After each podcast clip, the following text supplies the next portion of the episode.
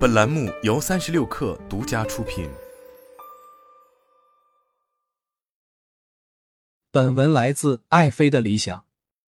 我的一位学员 Amy 在最近一年来，跟她先生之间的关系开始变得越来越糟了，于是找到了我。这段时间，我先生每天都在躲着我。疫情期间，他被裁员了，我催他快点找个新工作，不然一直这样下去可怎么办？他呢，则全然没有放在心上。他觉得失业了，再找个新的不就好了吗？说我太大惊小怪了。然后我就没有再说什么。现在大半年已经过去了，他还没有找到工作，而我则是越来越急，越来越抓狂，开始不断催他。因为这事，我们吵了好几次。后来他干脆尽量避开我，不跟我交流。我想，是不是我的婚姻已经走到尽头了？我是不是该离婚了？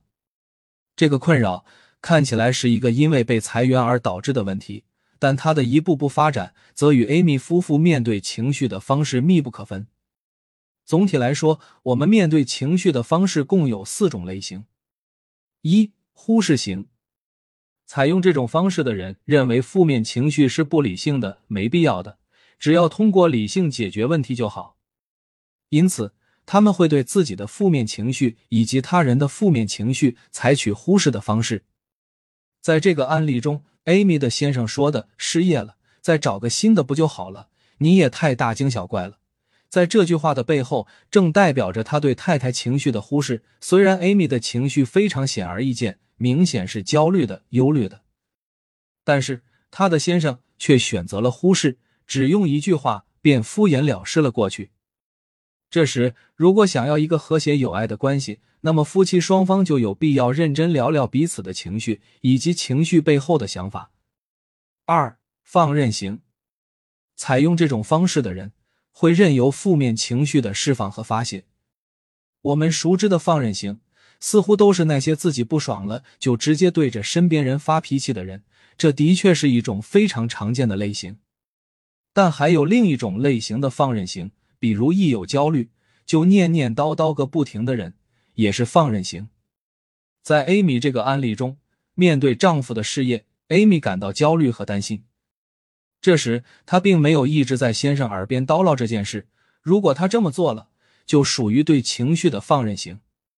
如果说忽视型的情绪应对方式在关系中是一种冷暴力的话，那么放任型情绪应对方式就是一种热暴力。三、压抑型，采用这种方式的人会认为负面情绪是有罪的，所以一旦自己产生负面情绪，就会进行自我攻击和自我批评。很多男性往往采用的就是这种方式，受传统观念的影响，他们往往认为男儿有泪不轻弹。男人是不能有负面情绪的，所以对于负面情绪，他们往往就会采用压抑的方式。比如，Amy 的先生在找不到工作的时候，会陷入各种负面情绪，但是因为碍于“男儿有泪不轻弹”的传统观念，他无法承认自己的情绪，更无法跟自己的太太表达情绪。如果这么做了，就会让他感觉自己很不男人。但是。压抑只会让情绪问题变得更加糟糕，最终可能会转变为抑郁或其他精神病理问题，甚至还会导致躯体化的身体问题，比如内分泌失调等。压抑的越深，反弹的就越厉害。四、共情型，相比前三种情绪处理方式，共情型情绪处理方式是最佳方式。采用这种方式的人可以接受和理解负面情绪，并能通过恰当的方式表达出来，给彼此以相互理解和支持。比如，在这个案例中，Amy 可以这么表达：“听到你失业的消息，我感到非常担心。我想要我们家庭里有一定的抗风险能力，这样我感到比较安心。你能跟我说说你对于失业这件事情是怎么想的吗？我又可以怎么样支持到你？”作为先生，则可以这么回应：“我知道你担心我，还有对我们未来的担忧，我们可以一起来计划一下。”这就是采用共情型情绪处理方式的方式。通过这种处理情绪的方式，能让我们的各种关系都变得更融洽，也更幸福。相比之下，其他几种方式都会对关系带来持续的损害，直至关系破裂。那么，我们又该如何培养自己的共情型情绪处理能力呢？一、调整情绪观。我看到很多文章都在写，真正成熟的人是戒掉了情绪的人，但是这可能吗？如果一个人能把情绪都戒掉，那他就不是人，而是神了。事实上，任何一种情绪，哪怕是极其负面的情绪，都不是坏事，都有其意义。就像汽车仪表盘反映的是车辆各个系统当前的工作状况一样，情绪也是一种仪表盘。它反映的正是你当前的状态以及深层需求。如果车没油了，那么司机就可以通过仪表盘得到提醒，从而避免因为车没油而产生的无法行驶的窘迫。对于人呢，也是一样的。当一个人出现一些状况时，他也是通过情绪这个仪表盘得到第一时间的提醒的。比如，当你遇到好事的时候，你会感到高兴；当你失去真实之物的时候，你会感到伤心，当你遇到危险的时候，你会感到害怕；当你被侵犯的时候，你会感到愤怒。因此，忽视情绪、放任情绪、压抑情绪，都像是在汽车出现故障后，司机把仪表拆了一样。二、非暴力沟通公式。想要培养共情型的情绪应对方式，你还可以掌握一套非暴力沟通的公式。非暴力沟通等于情境加感受加需要加请求。继续拿开头案例举例，对 Amy 来说，她可以用这个公式来跟自己先生进行沟通。听到你失业的消息，情境，我感到非常担心。感受，我想我们家庭是要有一定的抗风险能力的，这样我才能感到比较安心。需要，你能跟我说说你对于失业这件事情是怎么想的吗？我可以怎么样支持到你呢？请求这个公式说来简单，但做起来却不容易。主要是四大挑战。你能如实描述事情的发生过程吗？你知道你此刻的情绪是什么吗？你知道你情绪背后的需要吗？你知道你明确希望对方采取的做法吗？就拿知道自己此刻的情绪来说，要做到这件事，就需要你能捕捉到自己此时此刻的情绪。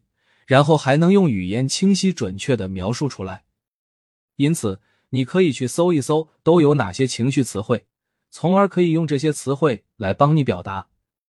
学习词汇不算难，难的是捕捉自己的情绪，捕捉情绪，接收到情绪的提醒，以及看到情绪背后的东西，都离不开觉察力。提升觉察力，就是培养共情型情绪应对方式需要做的第三件事。什么是觉察力？觉察力说的是人们站在自身之外，观看自己的想法、情绪、身体感受的能力。如果打个比方，觉察力就是一名旁观者，站在自身之外观看自己，那是一种什么样的感觉呢？带你做个练习体验一下。想象一下，现在的你正坐在电影院里，正在观看屏幕上播放的电影。电影的内容就是你现在正在经历的事，可能是你正在跟同事吵架的事，而你正在观众席上看着自己的电影。这时，你看到自己正在做什么，正在想什么，正在产生什么样的情绪。或者，你还可以做一下另一个练习，想象自己站在自己身后，伸出手触摸自己的肩膀。对，就是这样一种感觉。这就是站在自身之外观看自己的感觉。然后我们再来做个小体验，你能感受到衣服对你的摩擦吗？你能感受到你的左脚大拇指吗？你能听到环境中传来的每一种声音吗？是不是只有在我问你之后，你才能够感觉得到？但在我问你之前，你从未留意过，因此也没有感觉到。其实这些信息始终都在。这个小体验能够带你去体会自己觉察能力的高低。只有拥有了觉察力，你才能够在自己情绪升起和流动的当时当刻就捕捉到，从而也才能捕捉到情绪背后的需要。培养觉察力的一个非常好的练习就是正念。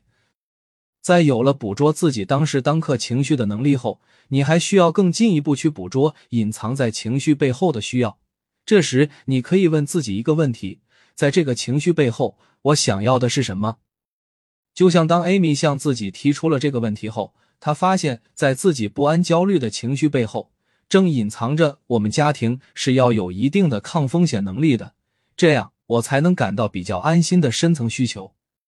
于是，他就可以把自己的这个需求说出来了。